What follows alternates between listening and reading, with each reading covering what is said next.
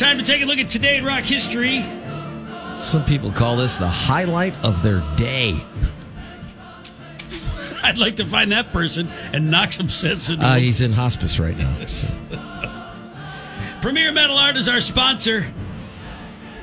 And if you thought you didn't like listening to it, imagine what it must feel like to have to pay for it.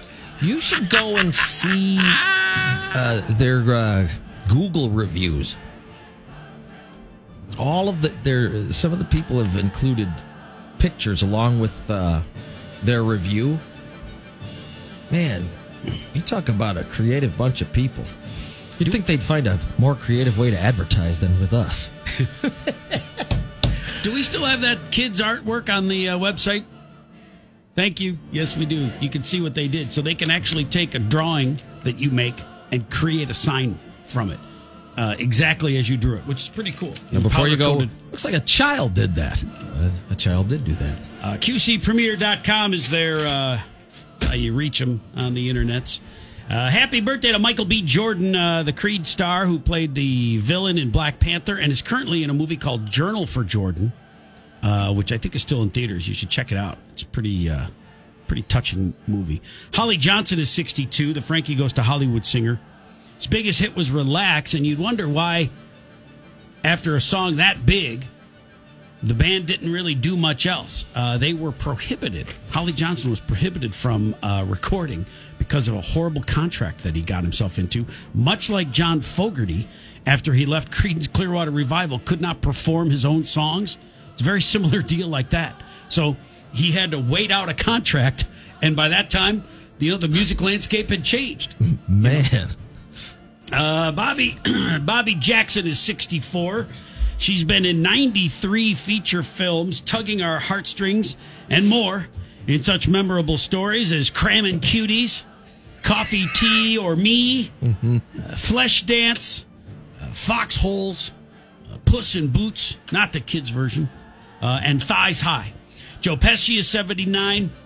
Uh, and today, I believe, is National Pizza Day, which I wouldn't know because we have no pizza here. But I assume that that, that will be taken care of. 1942, today in rock history, Congress implemented daylight saving time to conserve fuel during World War II. It is not called daylight savings time, but daylight saving time.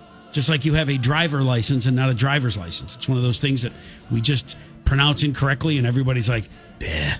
hopefully it'll just go away someday. I wish the biggest problem was where to put the S instead of what to do with the stupid thing.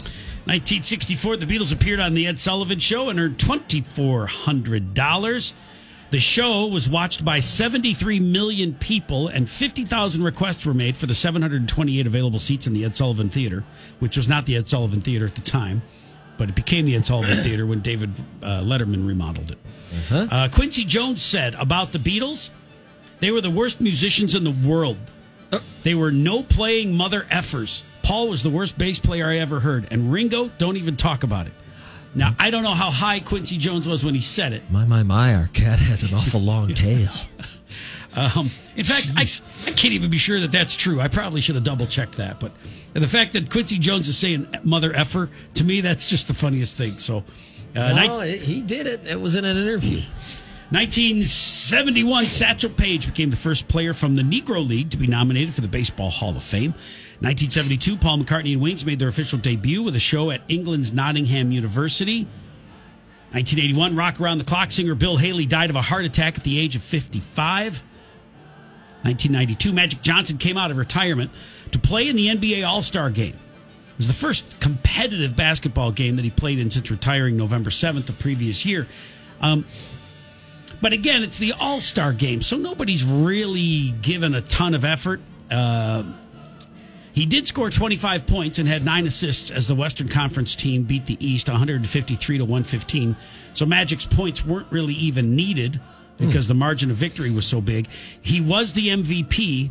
And if you remember, and maybe you don't, but in 1992, there was a completely different perception of AIDS uh, and HIV than there is today. The understanding of it was was considerably less uh, intricate.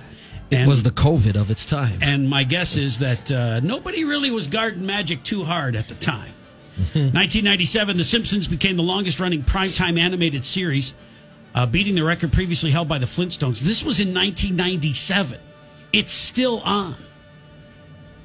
So it's beat the record by more than 30 years now.